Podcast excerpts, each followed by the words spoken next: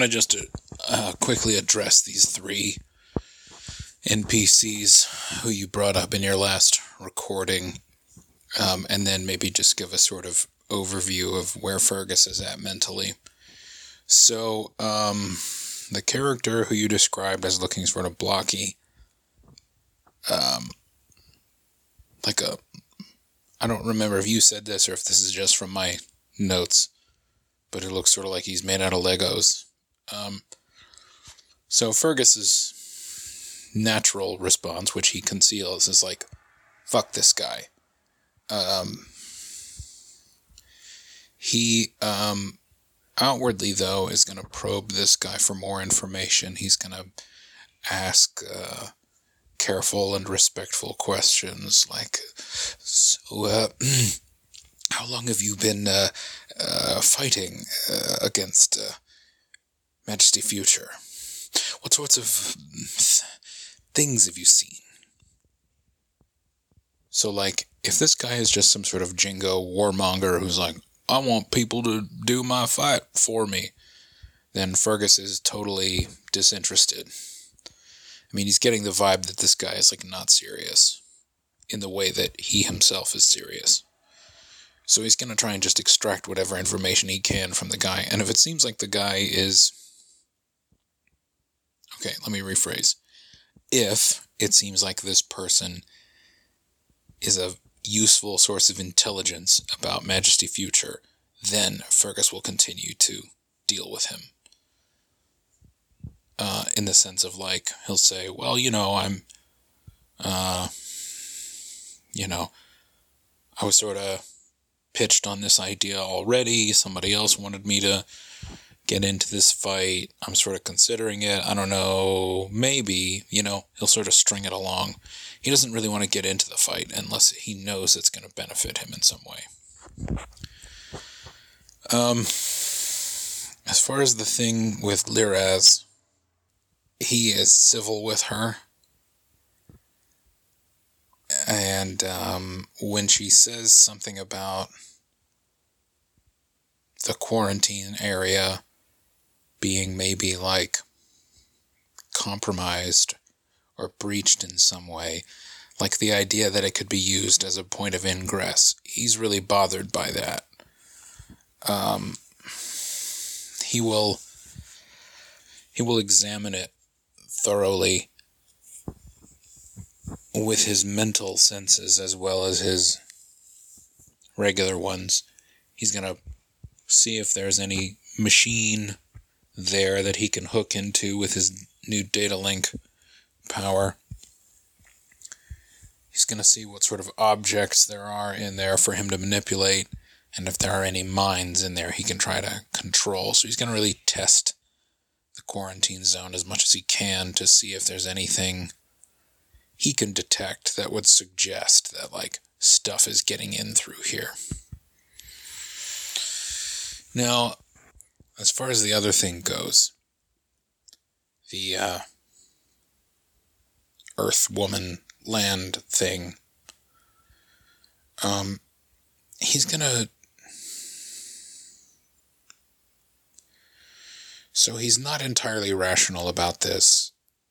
Um, he's always wanted some sort of healthful female figure in his life.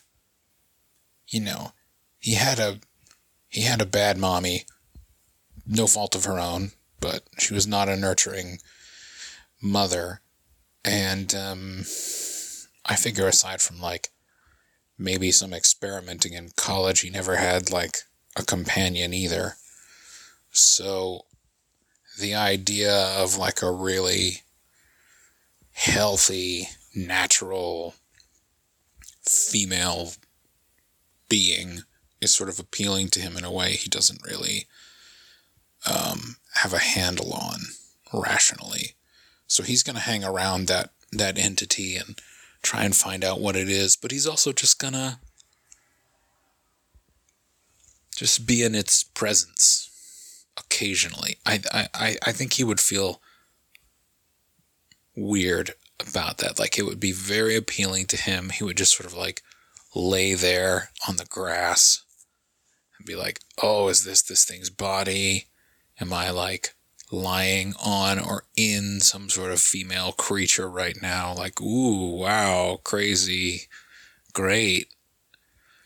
And then after a while, he'd be like, no, no, no, I'm, I'm, I'm angry and sad. That's who I am. I'm gonna, I'm gonna go away and be angry and sad again. I'm gonna cause trouble for people. I'm gonna, I'm gonna, uh, annoy Eminence Present until it does what I want it to do. So I think, let's just say after the first meeting with it, he's going to continue his explorations of the, of the zone, of the city, of whatever you call it. You know, he'll go back to the quarantine area and then he'll sort of accidentally on purpose end up back at this place where he meets this female entity thing. So he's like drawn back there reluctantly. He partly wants it to make him feel whole, and partly is terrified of being anyone other than who he is. So the gentleman that you've been talking to, Buta, he you start asking him about future, and he says, "I'm pretty sure this was his voice." He says, "No, no, I have mostly uh, fought past. Uh, it was interesting. Uh, they were seeking to um, eradicate a, a, common species on this planet, on, on this reality. And me and uh, some of the members of my squad, who are not all there, uh, some had been laid up from a previous encounter. They.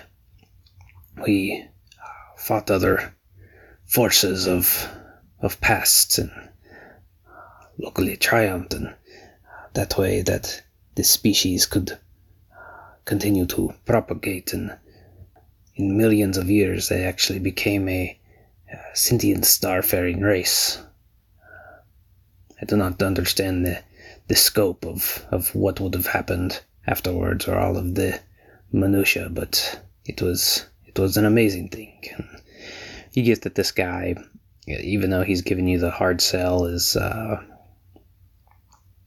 he's genuine about it. Like he he's all about the cause. He, he thinks that it's it's justified, uh, at least from from his account. And he says, if you want to speak to someone from that has dealt more with the future than than uh, or or or dealing with future's forces, he says, uh, Philetos, come here. And this, this uh, like small, mousy looking guy comes over. He, but his, his features are, are, are similar to what you're used to with humans, but it looks as though he's been like if you take your hands and pull your face back and everything. Um, his are kind of exaggerated that way, like his mouth and his eyes are a little bit wide and kind of pulled slightly to the side, and his nose is kind of broad. Um, but other than that, he looks normally human. Um, he is pretty short. He's probably five feet or so. And you see that he's got like this uh, tan colored, almost like desert, uh, wasteland style Mad Max kind of exosuit. It looks like it's kind of been uh, slapdash together, um, and you can kind of hear it whirring as he he walks towards you. And he he looks up at you and gives you a gives you a nod and says, uh, "I've heard quite a bit about you. Uh, I actually caught your show once. Uh, man, I mean, really, you, you dumped a an entire thing of acid on that guy. That's or chemicals. That was crazy. I mean, I mean, come on, man. It's like you would you would do great in these forces. You should you should come and fight with us. I mean, Buta's like uh, he is interested in in fighting future, uh, in fighting the future. Then uh, why don't you you tell him? He's like, oh yeah, apparently I come from, uh, at least, you know, my my time, uh, kind of towards the end of end of it, and uh, I mean, I don't know about a lot of other futures, but most of the ones I've seen are just they're garbage, man. They're they're trash. And Presence told me that he wants to to make them more evened out. That even though it's coming close to the end of time and you know things are getting worn out, it doesn't mean that everything has to be shit. So that's what I've been fighting for. You know, sometimes I have to go to the beginning to get to the end. You know, so yeah, sometimes I gotta fight past, but yeah, I've been I've been fighting future for yeah, I guess it's a couple decades now. It's amazing I still got all my my limbs left, but these guys kind of depending on how much you want to talk to them and everything you know they're they're still trying to they're they're giving you the hard pitch to to recruit because they've watched your play and uh, heard about how powerful you are um, you know, it's kind of obvious looking at you, and especially since you're a, a former or a hero from your world, uh, they definitely want to want to use those skills. Uh, for the other scene, Liraz, um, you can tell that she's picking up that you're not thrilled about her, uh, but she either has enough. T- tact or training or, or something along those lines where it doesn't seem like she's either offended or, or affected or she's taking it in stride. You're, you're not quite sure uh, with the makeup and the heavy clothing and everything. It's kind of hard to read her body language. Um, oh, that's the thing. Uh, you asked about mind controlling different people, which I imagine you just kind of do casually to to see what you can do. Um, as a large whole, yes, you can you can either mind control or mind read people without them noticing. Um, some there are a few exceptions. Some minds are just even with your understanding of, of all these you know just the innate abilities that you have uh, some minds are just too alien for you to even begin to wrap your mind around. Uh, maybe they're too old maybe they're just too foreign.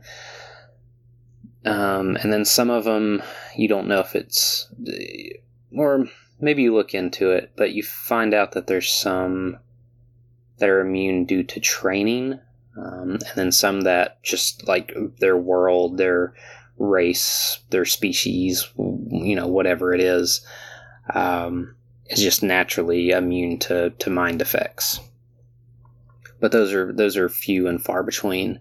Um, but Liraz is one of those, and you're not quite sure what it was, what it is um, with her. So you can't manipulate her or uh, read her thoughts. Um, if she's speaking to you, you can still like pick up on like the surface thoughts, so you can still get you know verbal language and everything. Um, but yeah, she she kind of investigates with you for a while, and um, she actually gives you some, you know, the little bit of information that that she has, and she's like, "Yeah, this is very concerning. If if this is past or future, but I have asked uh, the Eminence about this, and they know nothing of a, a breach or a weakness. I, I, I do not know, but there are very small, minute uh, atomic litterings here um. I, I cannot pinpoint. They are organic and inorganic at the same time. Uh, very strange combination, very rare. Um, but uh, I, have analyzed them. I have had them analyzed. I have had them looked at by by various beings here, and nothing. It's very frustrating. But you you kind of take a look, and you're you're poking around, and you get you get a very very incredibly minute psychic impression of something that was in here. Um, and it's kind of the same thing as the voice. Like, it's almost maddening because you know if you could see the person, you'd be able to put all the clues together. Like if you saw a picture or or some kind of reference or something. Um, it's just so maddeningly, madding, madding, cannot talk, maddeningly familiar that I don't know. If you had teeth, you'd be grinding them. Uh, it's on the tip of your brain, and you just can't quite get it. So that's how you know. Eventually, Liraz would be like, I have duties that need to uh, be attended to. So if you will please excuse me. So she leaves and leaves you to it however long you want to snoop and sniff around. Um, as for the the nature lady, um, she never offers a name or anything and never presses you. Um, it is she is a very comforting presence even though you don't have a body per se like sometimes without even thinking about it you've been laying down and you'll kind of come to after being in lost in thought and you'll be resting on her lap or she'll have her hands on your head and you know sh- stroking the equivalent of your hair and but it's not a like a overly sexual thing or, or uh, it's not titillating in any way. It's just kind of very calming and, and reassuring and um, i don't know you you guys have interesting conversations. You um, ask it about its its time here and its its place. And uh, you know, it, will has had conversations with you along the lines of you know the theorizing about time of time like matter many states changing constant in flux organized chaos. You know it, it, postulates all these all these different ideas and everything in, in this incredibly rudimentary language. Um, but you know you get you get the gist of it you know it, it you get the idea that this thing would is probably capable of more complex speech but uh, it just doesn't feel the the need to um, this is just how its its speaking pattern is. But you know, it, it gently and pleasantly asks about your about your life and everything and come from where? What life like? You know, and, and it, it, I think you you put on one last show. You put on one last puppet show of your life. And maybe you're excited about it. Maybe uh, it's because it's just in front of a single individual, but this is quite possibly the best of all of the the previous shows that you have put on. And this creature is just enraptured the entire time. And you know, you get the psychic impressions of gasps and uh, thrilling sensations and sadness and heartache and all these different things that, that you went through and triumph and courage and this being just resonates so well with with all of this stuff and all of this show and everything. And yeah I'd, I'd say that maybe you know you you start to to make a, a friend or a connection or um, you know i don't want to put too too fine a point on it but you know you Fergus has some type of relationship with a with a being here that's not incredibly negative or suspect or anything.